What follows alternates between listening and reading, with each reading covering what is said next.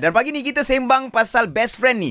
Ada hmm. orang dia nak cari best friend dia seorang wanita kalau dia lelaki lah. Ya. Ataupun dia nak kena sama jantinanya. Hmm, ada so yang nak macam tengok. tu juga. Farah, Ya, awak setuju tak dengan apa yang kita sembang pagi ni? Ah, best friend saya- kena berlainan jantina. kena atau tidak, uh, saya rasa depends. Dua-dua boleh. Oh, ya saya, ke? tak, saya tak ada stand macam kena lelaki, kena Hmm, perempuan tak. Uh, sebabnya, dia punya ciri-ciri untuk jadi best friend tu subjektif. Dan kadang-kadang ada keperluan yang lelaki yang ada. Perempuan Okey. tak ada keperluan kita pada best friend tu. Hmm. Oh, best friend awak sekarang ni lelaki ke perempuan? Best friend saya perempuan tapi uh, ada je lelaki yang anggap saya best friend dia. Tapi Okey. okay. saya sendiri best friend saya perempuan. Tapi Eh. eh. saya adalah lelaki yang yang anggap saya best friend dia tapi dia bukanlah best friend saya.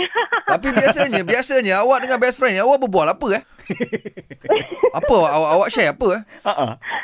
Berbual apa eh? Ha, membawang ke? Dia ikut, dia ikut pasal umur kot. Okey Farah, Ya, yeah, awak dah berkahwin? belum. Ah kalau awak dah berkahwin besok, Mm-hmm. adakah awak akan maintain yang awak punya best friend tu ada lelaki yang bukan murim? Maintain best friend tak? Tak eh. Hmm. Tak. Oh, Sebab awak dah dapat best friend yang baru kan? Bukan uh, macam memang advisable pun untuk kita kita cuba untuk uh, jadikan pasangan kita tu adalah sebagai sebagai best friend kan. Jadi kepada Alamak. best friend lelaki sedia ada mungkin dia punya ruang untuk jadi best friend tu dah limit lah. Oh, Ah, gitu. kan kita dah tak cari dia lagi as a first place ke kan kita okay. akan Okey. cari pasangan kita lah sebagai Ya. yeah. first place. Itu untuk pendapat menjawab apa. Farah. Alright Farah, Betul, terima dia kasih tak Farah. ada. Terima kasih banyak. Sama-sama. Tapi saya percaya Mawi sebenarnya ramai lagi yang kata boleh sebenarnya dah lepas kahwin pun boleh je. Boleh je. Tak ada masalah. Tapi kena hati-hati. Kena hati-hati.